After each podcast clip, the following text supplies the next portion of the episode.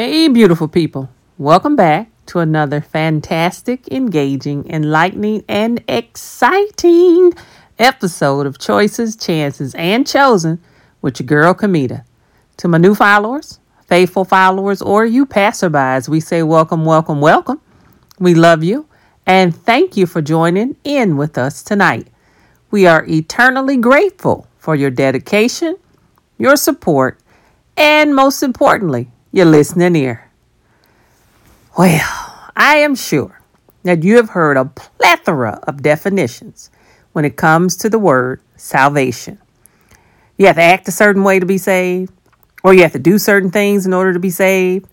You can sow a seed into the salvation ministry. Uh, I totally made that one up, but I'm sure someone is using it. You got to use that in order to be saved. Guys, we have a loving Father who freely wants each of us to have salvation and communion with Him. So, the very simple definition of salvation is being rescued by God for the consequences of our wrongdoing. Now, who wouldn't want to serve our God? Honey Bunch, we sin intentionally or unintentionally, and folks will cut you off quicker than they cut off that water from the faucet. I'm just saying. But look at God. Even in our sins and mistakes, He still loves us. It should sadden all of us as believers to see how many people are not saved. Intentionally, you have folks who refuse salvation because they see it as religion instead of a relationship. And you have those who unintentionally refuse salvation because, based on what they have seen from those who confess that they are a Christian, who say one thing and live another, they simply say, Nah, I'm cool. If this is what salvation looks like, then leave me in the world. Ouch. Look at how important salvation is. Jesus said this in John 3 and 3. He was talking to Nicodemus, a prominent leader among the Jews. My boy Nicodemus had some clout, y'all. Nicodemus is talking to Jesus, asking about salvation. He's curious. Now he knew that Jesus came straight from God. But baby, listen, he was so focused on his position that he totally missed the promise. Jesus tells him this You're absolutely right. Take it from me. Unless a person is born from above, it's not possible to see what I'm pointing to to God's kingdom. The world had Nicodemus so wrapped up in tradition and a systemic way of doing things religiously that he totally missed that the very words he was reading from that Torah was standing right in front of his face. Man, what a tragedy. And so many people are experiencing this today. They get so wrapped up in formalities that they miss the Father all together. How many times has Jesus interceded for us and gotten us out of a self inflicted mess. Time after time, we would say, Lord, if you get me out of this one, I will never do it again. And God is right there, willing to help.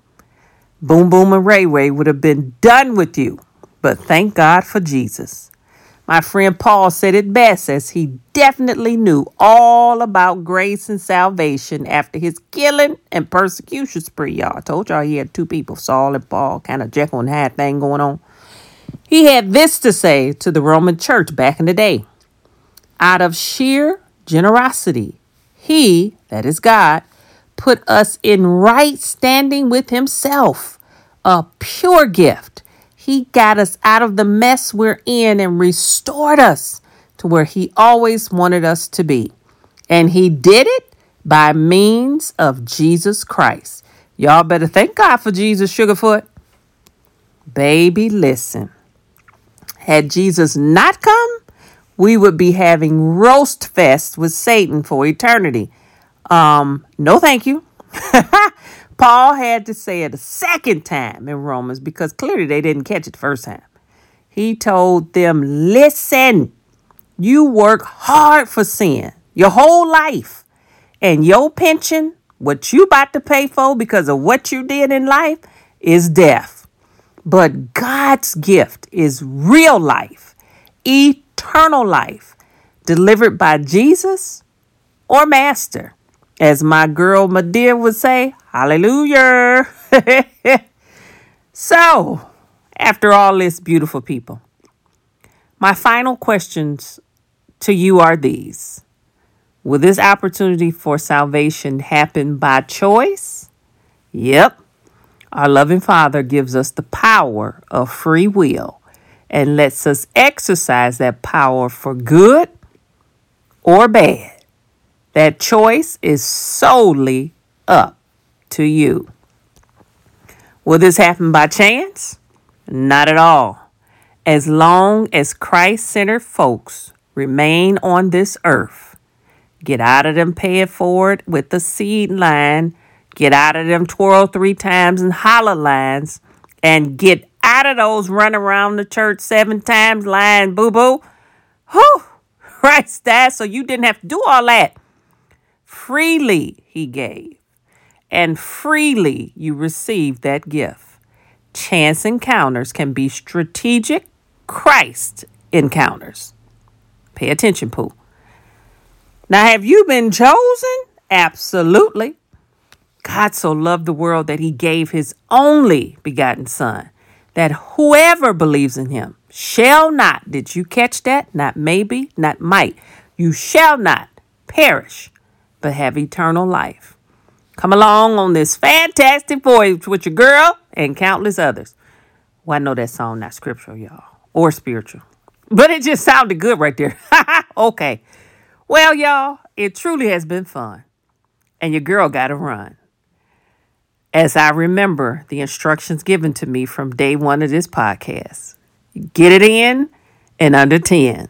And that was my order from the Holy Spirit, as He knows y'all attention span is uh, probably about somewhere around seven minutes. and that's where we at right now. But before I go, don't you forget to give life today. what is that again, Kamita? It's an acronym. As we are growing in victorious endeavors, loving individuals faithfully every day. Until next time, beautiful.